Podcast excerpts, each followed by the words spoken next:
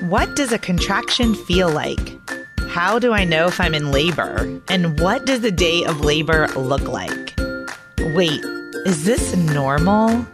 Hey, I'm Heidi. My best friends call me Hides. I'm a certified birth doula, host of this podcast, and author of Birth Story, an interactive pregnancy guidebook. I have supported hundreds of women through their labor and deliveries, and I believe every one of them and you deserves a microphone and a stage. So here we are. Listen each week to get answers to these tough questions. Birth Story, where we talk about pregnancy, labor, deliveries, where we tell our stories and share our feelings. And of course, chat about our favorite baby products and motherhood. And because I'm passionate about birth outcomes, you will hear from some of the top experts in labor and delivery. Whether you are pregnant, trying desperately to get pregnant, or you just love a good birth story, I hope you will stick around and be part of this birth story family. You guys, my book is out. I mean, it is out in the world. I cannot believe it. I have been writing it for several years and it's just mind blowing. Birth Story, Pregnancy Guidebook and Journal is a one of a kind discovery into your pregnancy that provides you education through storytelling. So, what's it really about? In the 16 years that I have served women with every personality type, I noticed there was a huge disconnect between what my clients were craving for childbirth education in a book and the books that were actually available on the market. There seemed to be unlimited resources if you are looking for an unmedicated birth or a natural birth or a home birth. But there just weren't a lot of resources for my clients who were part of the 92% of women birthing in a hospital and very much open to medical interventions like an epidural, nitrous oxide, and opioid medications. So I wrote that book to fill the gap for you. Week by week throughout your pregnancy, you will engage with material meant to educate and empower you as you plan for your own birth story hospital, medicated, unmedicated, or something in between. You are welcomed each week with a postcard from the womb, which is an adorable note from your baby about their miraculous development, as well as the amazing changes occurring within you. Then you are invited to use an uplifting birth affirmation and to respond to an introspective journaling prompt to document your feelings, curiosities, and wonders every single week. With room to memorialize your own birth story, this book will become a memory keeper and a legacy gift for your baby. You are encouraged to read one of my favorite birth stories each week, filled with childbirth education, tidbits, and explanations of important medical terms and procedures. These are real life accounts shared with permission from the births that I've attended during my career as a doula. And I gave you a great mix. In the 42 week guide to your pregnancy and 42 birth stories, seven of them end in cesarean section. About half are unmedicated and the other half are medicated deliveries. This is a judgment free book. So take what you need from each element and leave the rest. Okay. Are you ready to buy? I would love for you to go to birthstory.com and buy it directly from me. But I totally get it if you're an Amazon girl. You can head to amazon.com and just type in birth story pregnancy and the book should pop up. I'll deliver it straight to your doorstep. And I would venture to say that you might be an audiobook kind of woman because you're listening to a podcast. So if you would prefer to listen to this book, then I have recorded it and it is available for download at audible.com or on your Audible app. Thank you for being part of the birth story community. I am so excited for you to have this book in your hand once you've purchased it and it has arrived. I hope that you will give me your thoughts and feedback. And don't forget to take a selfie with your book and post it on Instagram and tag at Birth Story Podcast. Episode two grab a latte and get comfortable because I am interviewing my sister on the podcast today. And she is a crack up. And I just want to tell you that she had a two year long fertility journey that led to an overdue baby and an induction. And in this episode, I'm not kidding, she calls her husband a Jedi master of orgasms. So I'm Heidi Campbell, host of the Birth Story podcast. Welcome, Samantha. So, um, first of all, I know we've been sisters. I'm like 46, you know, and uh, we've been sisters for a long time, but I don't go by Samantha. I'll just let you know that now. I go by I'm Sam. sorry, everyone. I go by Sam. Um, so, Sam, sis. All right. I'm sorry, listeners. This is my sister, Sam. Wait, let's tell the listeners why I, I call you Samantha most of the time because I named my dog Sam. After your ex boyfriend, Sam. Samson. right. Samson. So, yeah. And So, I guess I should think that's nice because you don't want me to be like your dog or something. I don't know. But I go by Sam. Sam is my name. Okay, hey Sam. Okay. Okay. So, so let's talk about um, your pregnancy and getting pregnant because I want listeners to hear your story leading up to getting pregnant with Alessandro. Okay. Um, so Alessandro is my 13 year old, and my husband and I had been trying for like two years to get pregnant, and we we really wanted a baby. We had dated and lived together for like five years before um, we ever moved, um, before we got married. You sinner. yeah, yeah, kind of. Um, but you know, we both come from broken homes, so we just want to make sure everything was like copacetic and was going to work. Um, and so once we um, got married, then we started trying for um, a baby, and it took two years before Actually got pregnant with Alessandro. Now we didn't like do the whole uh, let's look at fer- fertility and you know measure all these different things. And we weren't like crazy about it. We just had sex when we wanted to have sex. And we're hoping for the best. But i was really concerned. It was like worrying to me because i was like i feel like my entire life that my my body was like made to give birth to babies. And like why was i not getting pregnant? Which i know i've had a lot of friends who have had similar circumstances too. Um, So, but- real, real quick, how old were you? So, good question. If I'm 46 now and he's 13, I was, what is that? Help So me. this was 33? Thir- so, when you gave birth, so 33. you were 30 to 32 when you were Yeah. having yep. either you or your husband, you were on a fertility journey though. Yeah. For two years in your early 30s. Yes. And then um, uh, we went on a trip to Germany. So we went on this really fun, fabulous trip to Germany and we had an amazing time and we were relaxed and we were drinking a little bit and all kinds of things, probably that you shouldn't be doing for getting pregnant. Um, but we had this great time and we were in the baths in Baden Baden.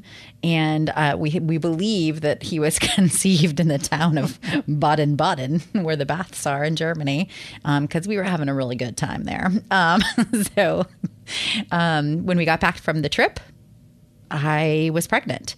So I, I don't know if it was just a measure of being relaxed and he was relaxed and um, all the stars were aligned. But two years into our journey, then I was pregnant with Alessandro and we were super happy about it. We, by the way, almost named him Baden, I'm really glad that you didn't do that. which means bath. Oh my goodness. Okay. Well, at least his, his name is Alessandro Chagall after a couple of different painters, correct? Well, Alessandro, just so we could have a Hispanic name because my husband's Hispanic. And then um, Chagall is for a Russian Jewish painter that we love. Awesome. Yeah. I love the name.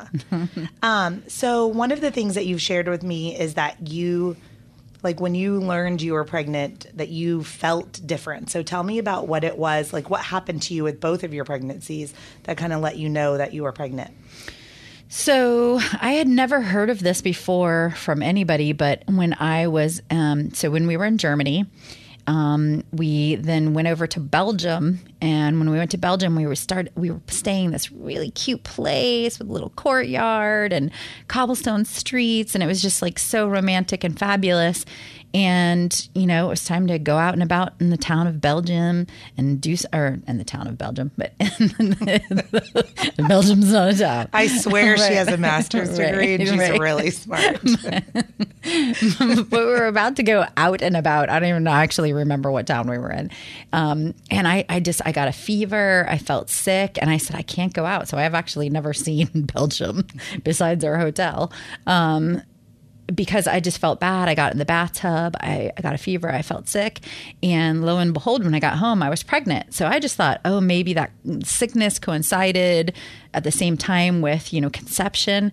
But then when I had my my second child, Peyton, the same exact thing happened. Like I got a fever. I didn't feel well. I had to stay in bed.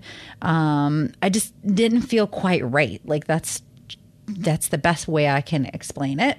And again, that was my signal with her that I was pregnant because I was like, oh, maybe this is the same thing that happened with Alessandro. Cool. So, how did your pregnancy go overall? It was awesome.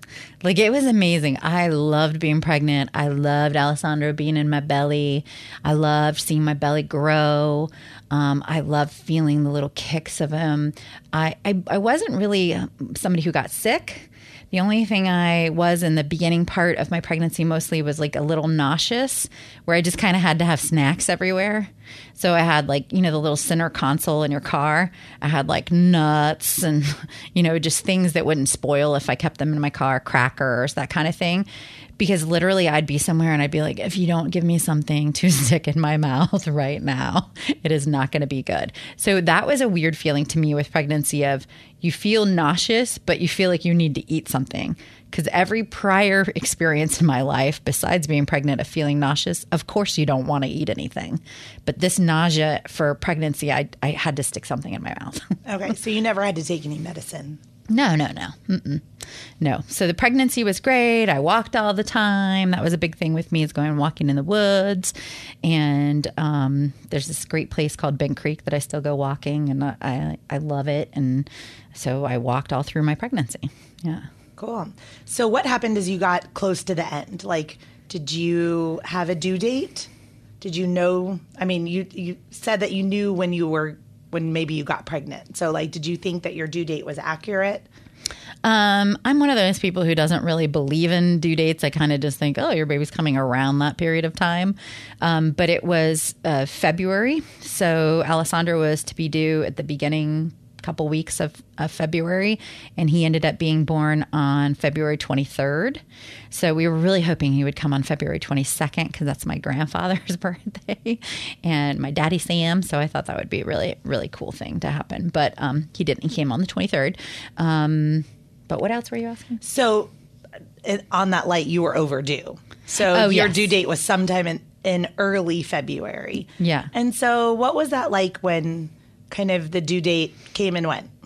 So going to my physician, who she's a wonderful, amazing person, she kept saying, you know, well, you're going over the due date, and usually we induce if you go over the due date.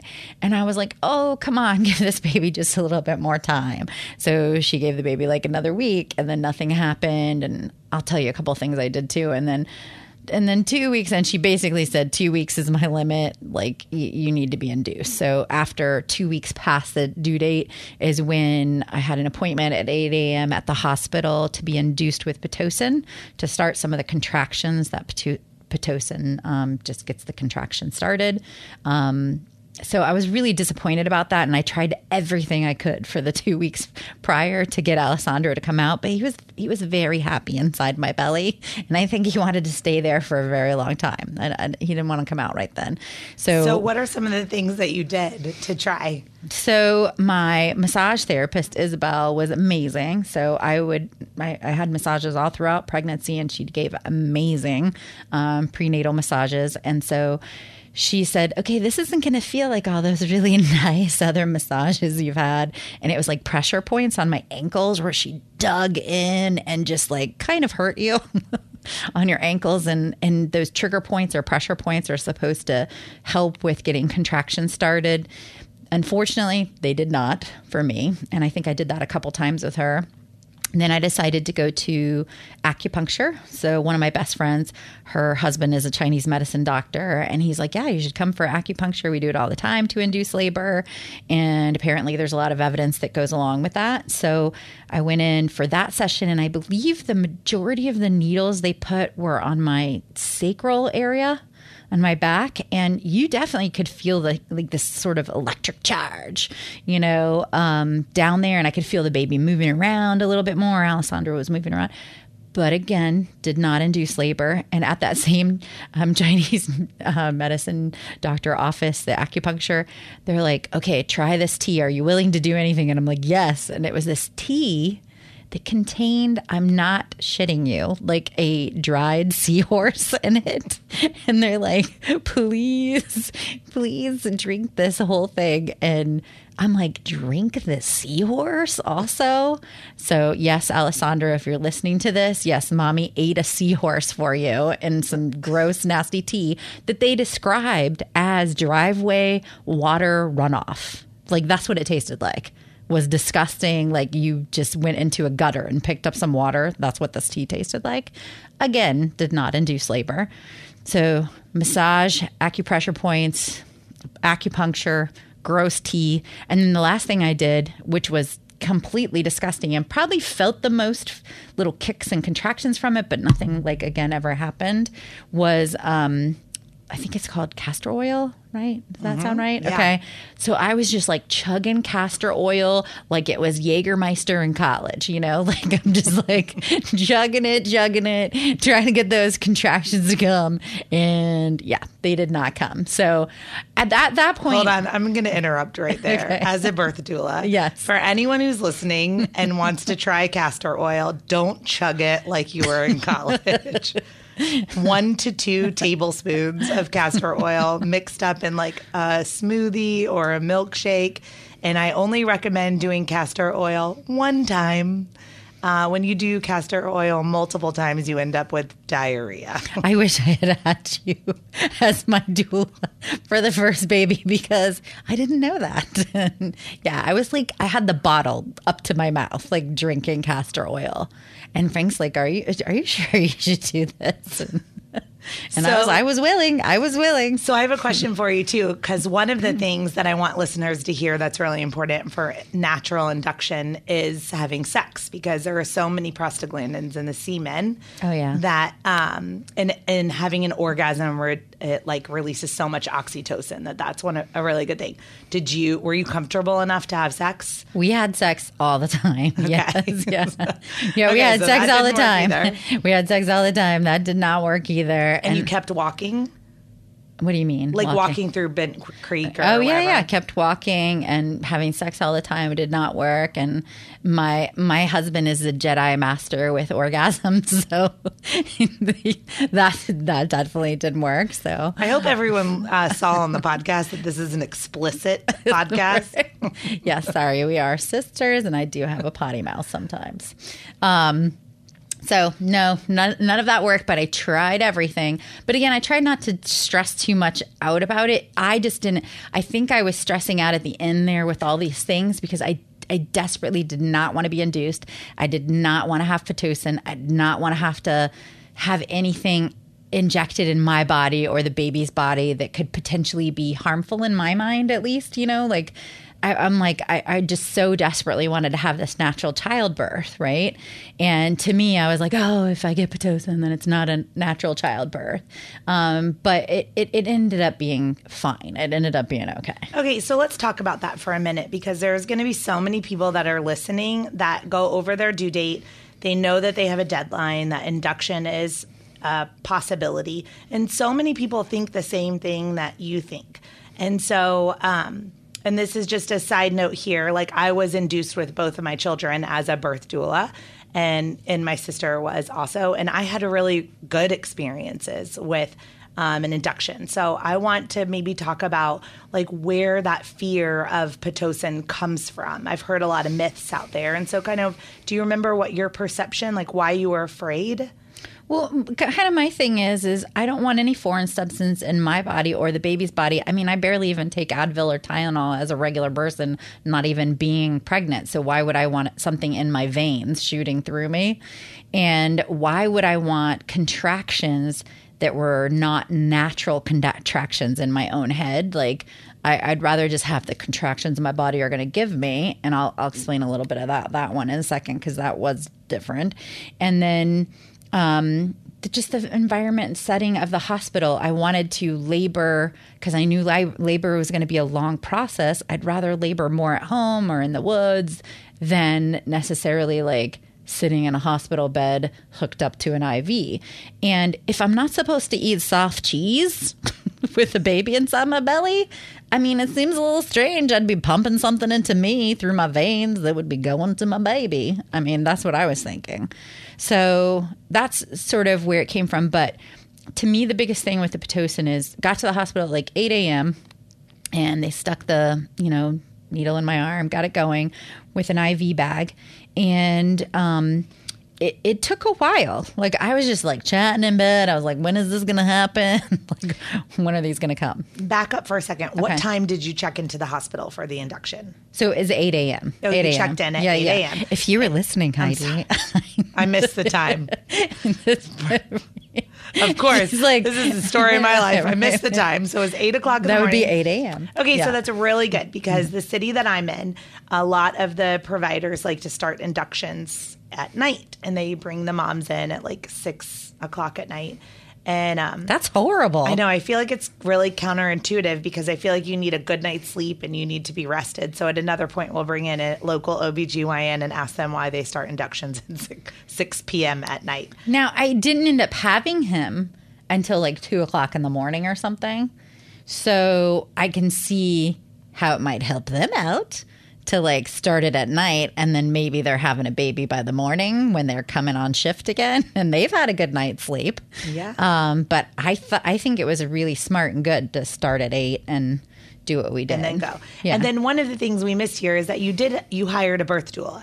Oh yeah, sorry. this is a show about Isabel. She really loves you. She yes. just forgot about you. Yeah. So Isabel um, was an integral part of this. So Isabel friend, massage therapist that um, I've had for years, and um, and she had never really done the doula thing before. I don't think. I don't think she had really done it before, and she is just this amazing healing human being. She just knows so much about human anatomy and how to help you when you're in pain or um, need to relax with massages and all these things. And she had um, studied all of this cool um, fertility sort of medicine. In what country you remember? What country? Belize. Belize. Belize. Yeah. She worked with like a a shaman woman in yeah. Belize to learn fertility massage. Yeah, so it was really cool. So Anyway, um, I just proposed to her. I said, How about being our doula? And um, I started off with some of my readings I had, and then she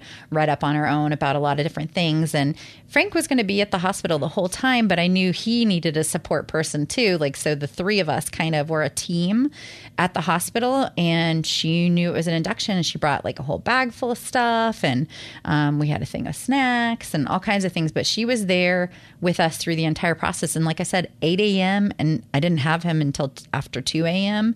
I mean, they needed to have a break and like have a burger and have a snack themselves and switch in and out of the room, like helping me sometimes and that sort of thing. So she was an amazing doula. That was my first experience with a doula.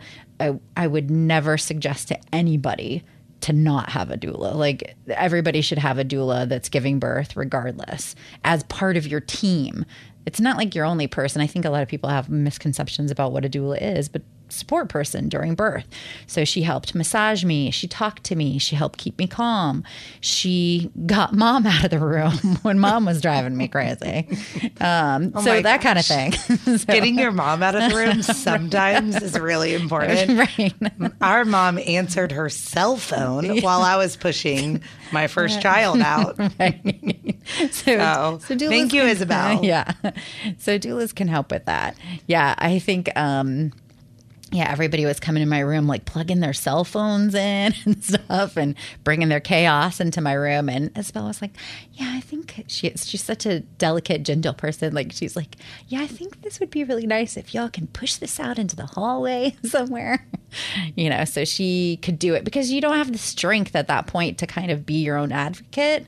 So the doula helps you do that. Yeah. you know, And I'm going to interject right here for any of our very savvy listeners that are like, but uh, Heidi is a doula. so, so I was very young 13 years ago. and uh, Isabel actually inspired me to become a doula after this. not me. It wasn't me. No, you had something to do with it. I think you gave me a book like the doula book or something. But um, I probably like being competitive. Like I was pissed that I didn't get to be your doula.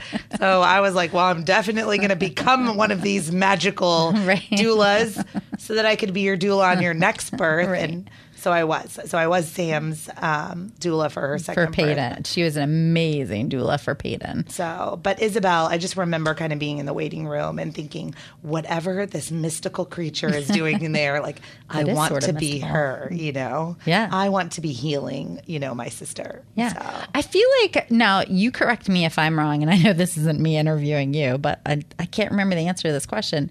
Weren't you doing something around that time where you were helping people in hospice or you were helping people with dying somehow?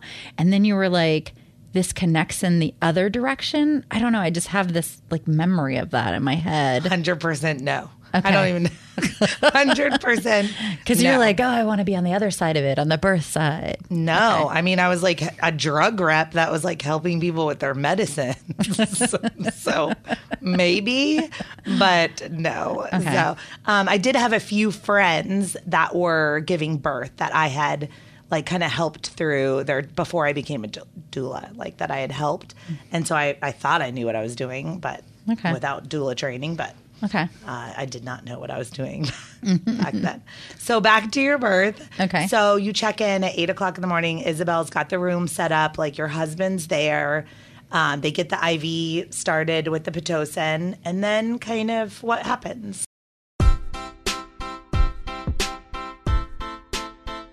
Hey, it's Heidi. I'm interrupting the podcast to let you know about a free resource that I've created for you at birthstory.com. All you have to do is go to birthstory.com and then click the tab that says the workbook. Once you put your email address in, an entire resource library of all of my secret sauces are available to you for free as my thank you for listening to the Birth Story podcast and being part of this community. At birthstory.com, under the workbook, you will find a birth plan template, articles on circumcision, delayed cord clamping, flipping a breech baby, packing your hospital bag, acupressure points, placenta encapsulation, and so much more. There are over 20 free articles ready for you to download at birthstory.com. Now let's get back to this amazing episode. So back to your birth. Okay. So you check in at eight o'clock in the morning. Isabel's got the room set up. Like your husband's there. Um, they get the IV started with the pitocin, and then kind of what happens. Oh, um, I had. Uh, let me set the scene for you. I put pictures of my grandmother and my grandfather on the windowsill, Okay. summoning their healing spirits because they had passed, and just there to help help me through the labor process. You know, we had some good scents going on in the room.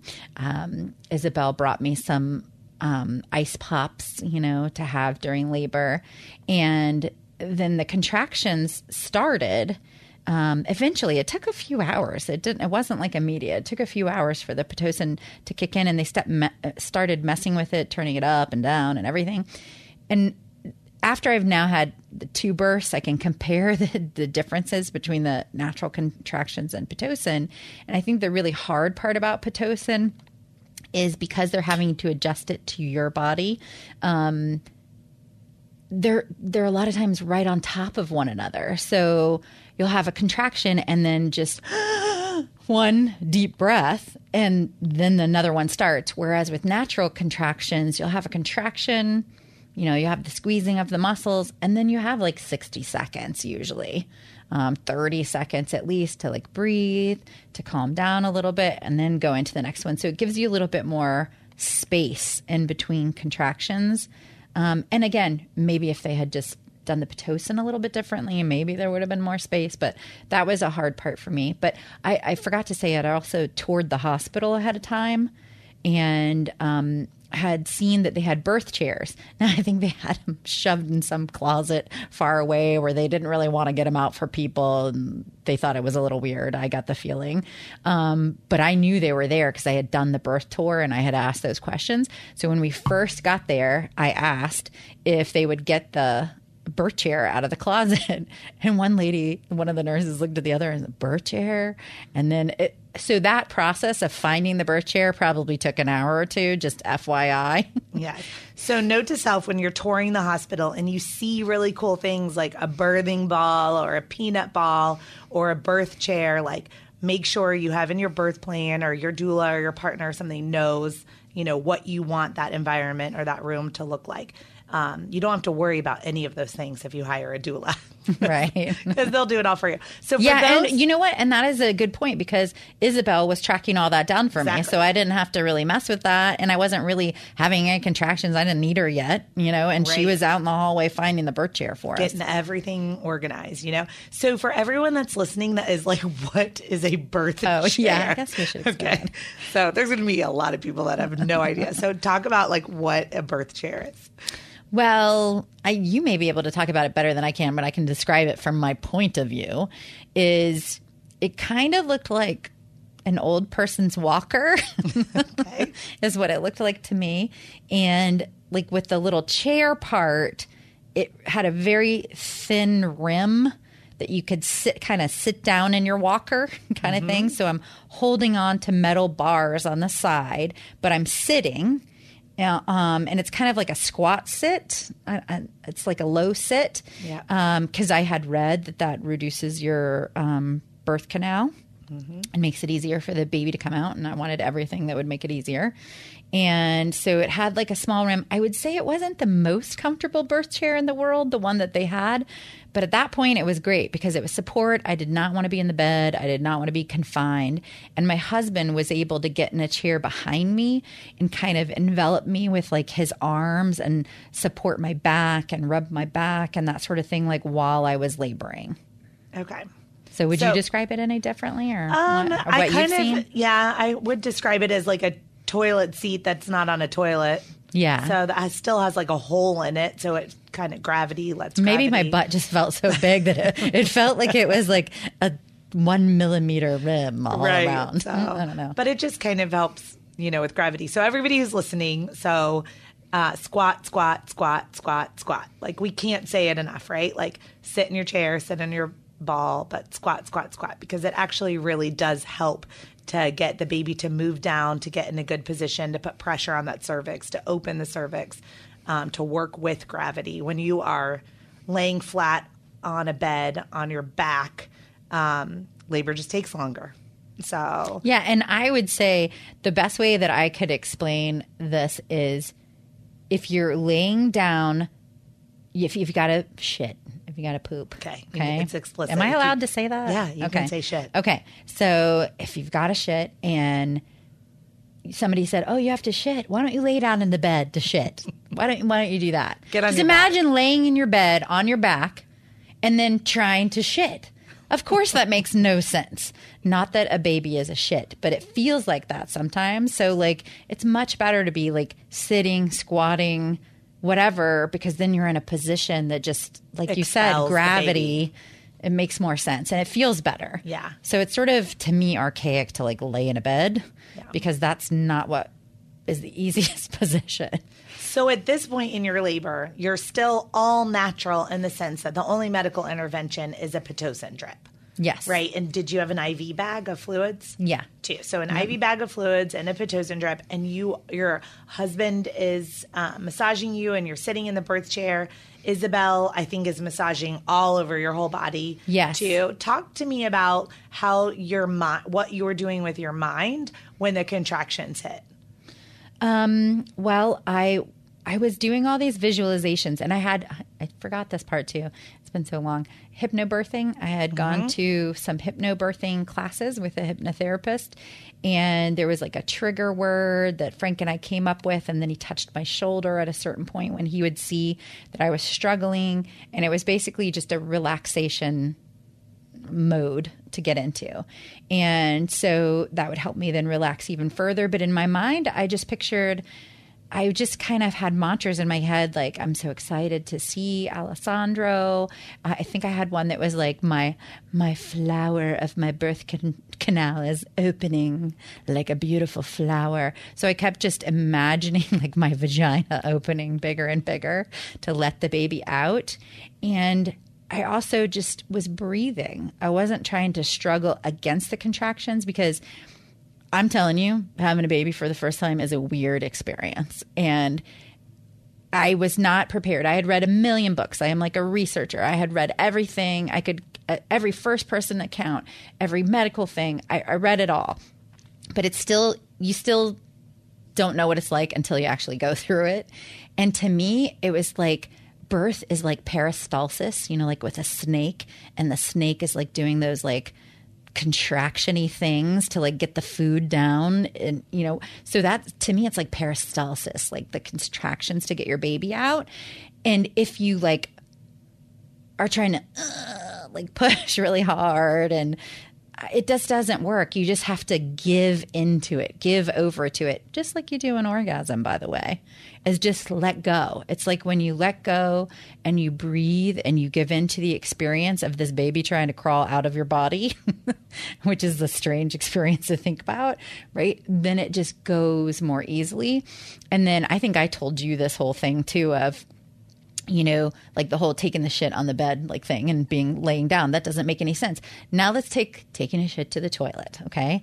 If you're on the toilet and you are trying to poop, okay, and you're like, "Eh, eh, eh," and you're trying to poop, it, it doesn't happen. You'll be there forever. Like, but if you just Breathe your poop out. You breathe your poop out. You just breathe in and you breathe out.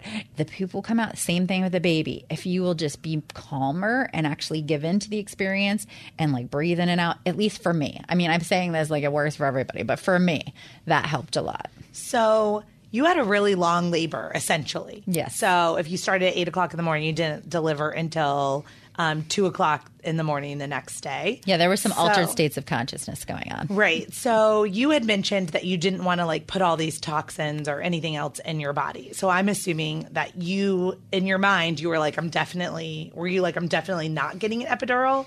Or were you open to getting an epidural? Um, well, I did not want to have an epidural, but I was definitely open to whatever is going to keep this baby safe. I mean, if they would have come in and said, "We need your right arm. We- need to cut it off to make the baby safe," I'd be like, "Go for it. Take my arm." So I was kind of of the attitude of whatever they think is going to keep the baby safe, keep Al- Alessandro safe. I'm totally willing to do. So you had a team you totally trusted. Yeah, and but I didn't want, and the doula Isabel helped with this. I didn't want to be constantly offered because they kind of do this thing where they come into your room and offer you like epidurals and stuff or whatever. And Isabel was kind of like my defensive line man, you know, who would go up to them and be like, uh, "Don't bring that stuff up to her right now." Like she's doing she's great. doing okay. Yeah. Um, so, at what point do you think that things started to really intensify? Do you have a concept of the time frame? I don't have a concept of the time frame, but they videoed everything for me, and that's another good reason to have some support people in the room. Um, so Isabel and Frank video, videoed everything. So there's this, some crazy videos of me like, "Wah," like my head like going around, and I, I was making lots of um, deep om moaning sounds. Like I don't even know if I could just like ah. That sounds think- like a contraction. do you think your listeners would like that? Yes. Um, you like Actually, that. does sound like a contraction. so those deep sounds were like really helping. And I had done some prenatal yoga where they said that you making those deep sounds actually helps to open up. Yeah. Um, wah, Everything, yeah. wah. That's a guttural, like opening sound that you'll hear a lot from laboring women. yeah. So, and I, I, I, so I knew that it was relaxing to me. It worked for me. And I had my eyes closed a lot during labor and I was just in another world. I was in another place. But the touch of people really helped. The massaging helped um, for me during pregnancy, like pressure on my back, moving around, getting up and walking around the room. All of those things helped me. Okay. Um, my least favorite thing would probably be the heart monitor that they put across your belly when you're in the middle of labor. At least for me, that was a pain in the booty because it just it felt so heavy and like restrictive and like annoying. Did they constantly monitor you? Like that monitor was Yeah. on and it never came off? Well, I mean, not at 8 a.m. Okay. But when I was getting pretty heavy into the, yeah, into the um, contractions, then it was on for hours and hours. So, Yeah. So while it can be annoying, I think it's really important to talk about the importance of that heart monitor, though. So especially when you have um, like the artificial pitocin or any kind of medical intervention, they just want to make sure that the baby is doing okay. So they're looking for accelerations, decelerations, but that the baby's um, you know, heart rate response to the contractions is doing okay. So, did you find any comfort in that, like knowing that he was doing okay? No, not at all. Because it just scared me to death. Because it was like a big seatbelt across my tummy, like as a stretchy seatbelt or tightening. Every time there was a contraction, there was a big device in the middle, and so all the time they're like, "Heart rate is decelerating. Heart rate is decelerating," and they're like freaking out about stuff, which then freaks you out if nothing's going on really. And in my head, all I kept saying to myself was, "Alessandro is fine." Of course the heart rates are going to decelerate when i'm like pushing or you know he's trying to get out of there. Yeah it's, it's a tough job to get out of somebody's vagina. Yeah. you know? Yes. so i wasn't worried. And thank goodness isabel and frank are really like the most calm people in the world. So I, I wasn't worried but i can see how for other people to like it stressed me out a little bit that they were so concerned with it and i just knew somehow in my head everything was fine Yeah. but So I hear um, when people don't see the decelerations, you'll hear moms that will say that, "Oh, I could I could look over and see that the baby was doing fine," and, and that was comforting to me. But because does that happen where people give birth and like it doesn't decelerate at all Um, yeah, if they have uh, quicker labors too. Okay. So that's a good note. We can step in right now and say that, like, um, when there is compression to the baby's head, you will, as the baby's coming through the birth canal, we will see heart decelerations. Um, if the cord is wrapped at all, you'll see some decelerations. There are some. Uh, many other reasons to have heart accelerations or decelerations, but as long as they're short and they bounce back, um, the medical community seems to not, you know, they watch it, um, but they're not overly, you know, concerned when you see a deceleration with a contraction when the baby's coming through the birth canal. That's typically considered to be pretty uh, normal thing to witness on a on a heart rate strip. So, so you saw that with Alessandro. So as he was coming down, he was in the birth canal. The head was getting compressed. There were some heart decelerations, but Yeah. you were not scared by those. So those were that was good. No. Like you just knew intuitively, like your baby was doing fine. And um, so, talk about the birth. So, So the birth part um, uh, was exciting. He has a nickname, Turtle, to this day because he was like, "Out, no, I want to go back in. Out, no, I want to go back in." With his little head, so I still call him Turtle. Um, but so the thing that was a little bit hard is my physician, I think, had had like a hard night. Um, that night of whatever was going on at the hospital, and and talk about it. I think it's important. She, Oh, don't well- talk about her, but you. She had a tough night. Yeah, so I was on the birth chair, and originally, you know, I had a birth plan and everything, and she was totally fine with me giving birth on the birth chair, and she'd get down on the floor and like deliver the baby, and we had talked all the way through. But it's now like two thirty in the morning, whatever, and she comes in the room, and it's getting close, and she's just like, "Sam, I've had a really hard night here at the hospital. I just want everything to be safe for you and Alessandro. I need you to get on the bed." So I will tell you that my contractions really, I swear to God, they did not hurt. Nothing hurt about labor. It was just weird, like a baby's crawling out of you, weird. Until I laid down on the bed. And then when I laid down on the bed, oh, my back was killing me. Um, my vagina, like when he was coming out, I tore. That was horrible, you know, whatever. But I, I really do fault it with like laying down on the bed instead of being able to give birth on the birth chair. But later on, I found out that there was like a, a young child, basically an 11 year old that night, who had given birth. And I think she was part of my physician, was part of that whole process. And so she had just had a, you know, mentally and probably physically hard time and just wanted everything to be safe for me and Alessandro. And it was. She's an excellent physician. So, um, so pushing him out, it took a while to get him out. I kind of think of it as like carving the Grand Canyon. like your first baby out is like carving the Grand Canyon for the babies to come, you know, the future babies. So the first one, man, it's a little harder for them. It was a little harder for Alessandro to get out of there and head to turn and shoulder and everything and get out, but he eventually did. Um, no episiotomy, but you tore naturally? Yeah, tore naturally. And I wanted to because I had read up that um, tearing naturally and healing is actually better than having like a straight line kind of um, scalpel cut. I just read that. So some research on that. So tore naturally, but I bled a bunch. So Alessandro comes out. I'm so excited. He's so cute. And, and let's clarify. Okay. You didn't bleed from the tearing you were bleeding from a postpartum hemorrhage. I have no clue. Okay. I have no clue, okay. but maybe I. I it's I more know. common since I don't I know no your clue. medical history. I'm going to guess you had a postpartum hemorrhage. Okay. Because um, let's let me just do a little te- doula teaching okay. right here. is when um, so just even if you didn't know this, is that your uterus is a muscle. And when we labor naturally, and you talked about we have those long breaks in between, like, so sometimes you'll be in labor and you'll have like a 20 minute break in between contractions, even when you're really, you know, far along.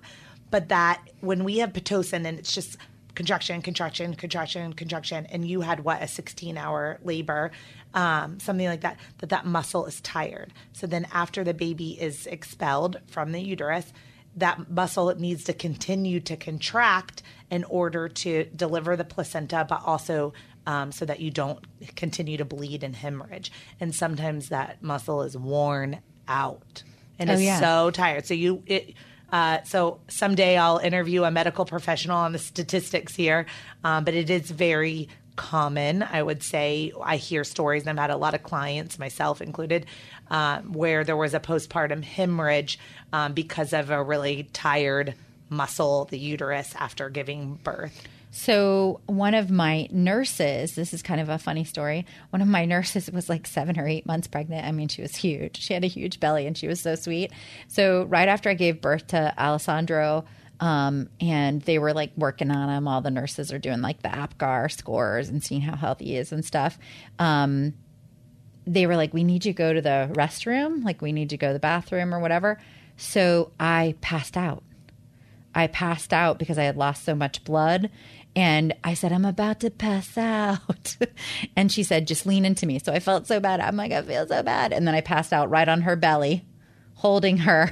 Yeah. she's just like, hold on to me. And I passed out on her belly and she's holding on to me. And then she's like, Can you take a couple more steps to the toilet? And I took a couple more steps and I passed out again. And then when I got to the toilet, I passed out again. So I think they, and I kept just leaning into her big, beautiful belly. It was kind of beautiful, actually, nice. Um, I felt bad though, and they gave me some sort of medicine, I think, to stop the bleeding mm-hmm. um, of what was going on. But I forgot to tell you the other part of the story is with the two weeks of um, being overdue in their minds, right?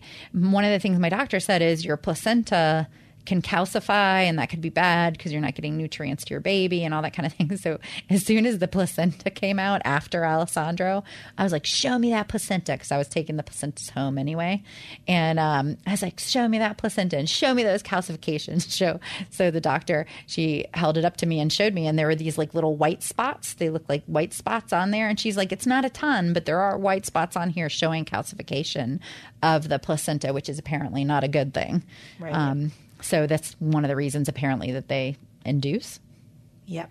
So, and so I think some of the listeners that may be listening are um, like to go back to the beginning, like being afraid of an induction or like not wanting to have an induction. But here is Sam telling this amazing story that said, the placenta is calcified. There was an urgency maybe to have had this induction, and you still had a completely natural childbirth. Like you never got the epidural, you never had any other medical interventions besides that Pitocin and IV drip, even with a really long, you know, labor. So tell us how much did Alessandro weigh?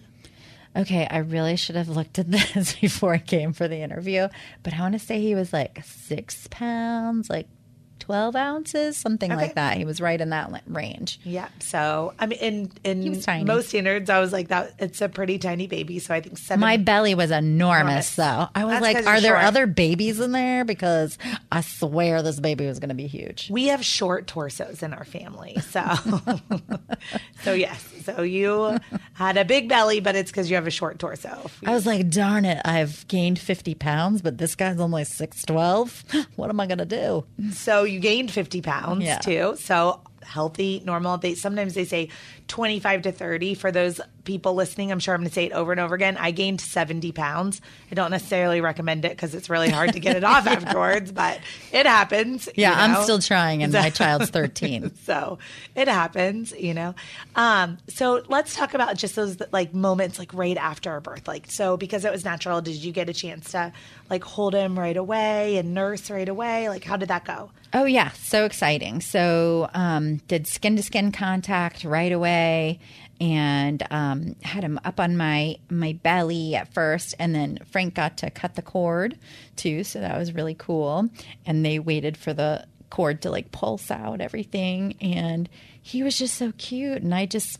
I, I couldn't believe he came out of me, and this little love and the like love in your heart for this this human being like how did a human being come out of the inside of me? And how can i love this human being like more than life itself? And it was just overwhelming but i just kept looking at frank and then looking at alessandro and like oh my gosh look what we did. Like look, what we look what our love did. Like that is just insane to me that like you can love someone so much that you can create a life from your love. I mean it's pretty a pretty profound experience yep nursed right away apgar score was good i don't remember what it was but um yeah it was he was a great little healthy little thing and And a beautiful birth. yes Awesome. Yeah. So, um, one of the things I like to ask moms is like, did you have a favorite product that you used when you were pregnant or after pregnant or like when um, that you registered for that you got? But do you have a favorite baby product?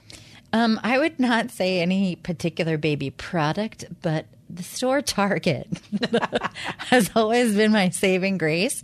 And um, ladies listening out there who are pregnant or about to give birth or have given birth, they open at 8 a.m. That is key.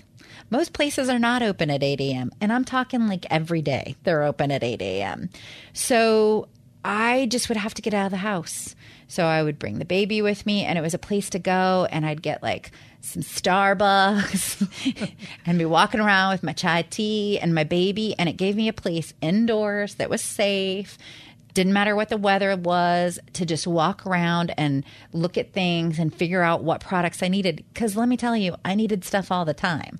So at Target, I'm like, oh, it's pretty in here. It's clean. Oh, here's some clothes for the baby. Here's some cream that I need for my nipples. like, here's like, like They have it all. and They have it all. like everything you need and this calm because no one's there at 8 a.m. Um, so it's a really easy place, you know, and to go in the morning. So uh, that's so what I Sam's favorite baby product was all of Target. All of Target. Starbucks. all of Target and Starbucks. I'm And telling you, they saved my life. I don't. Do you still go to Target? And Yes, I stuff? still on Saturday and Sunday. It's just my routine. I like go I go walk in the woods for like an hour and then I go to Target in the morning to see what I need and I have my Starbucks. Yep, it's my routine. Awesome. Okay. Well, for anyone listening that like loves Sam and wants to um, hear about her second birth, we're gonna have a part two where she talks about her birth. Where Heidi was my doula. Uh, Where No. I was her doula, yay! and she had an all natural childbirth uh, with Peyton. So um, look for that episode, and I will put it in this episode's uh, notes. So thanks everybody for listening. Thanks Sam for being on and telling us your story. You're awesome. I love you. Love you too.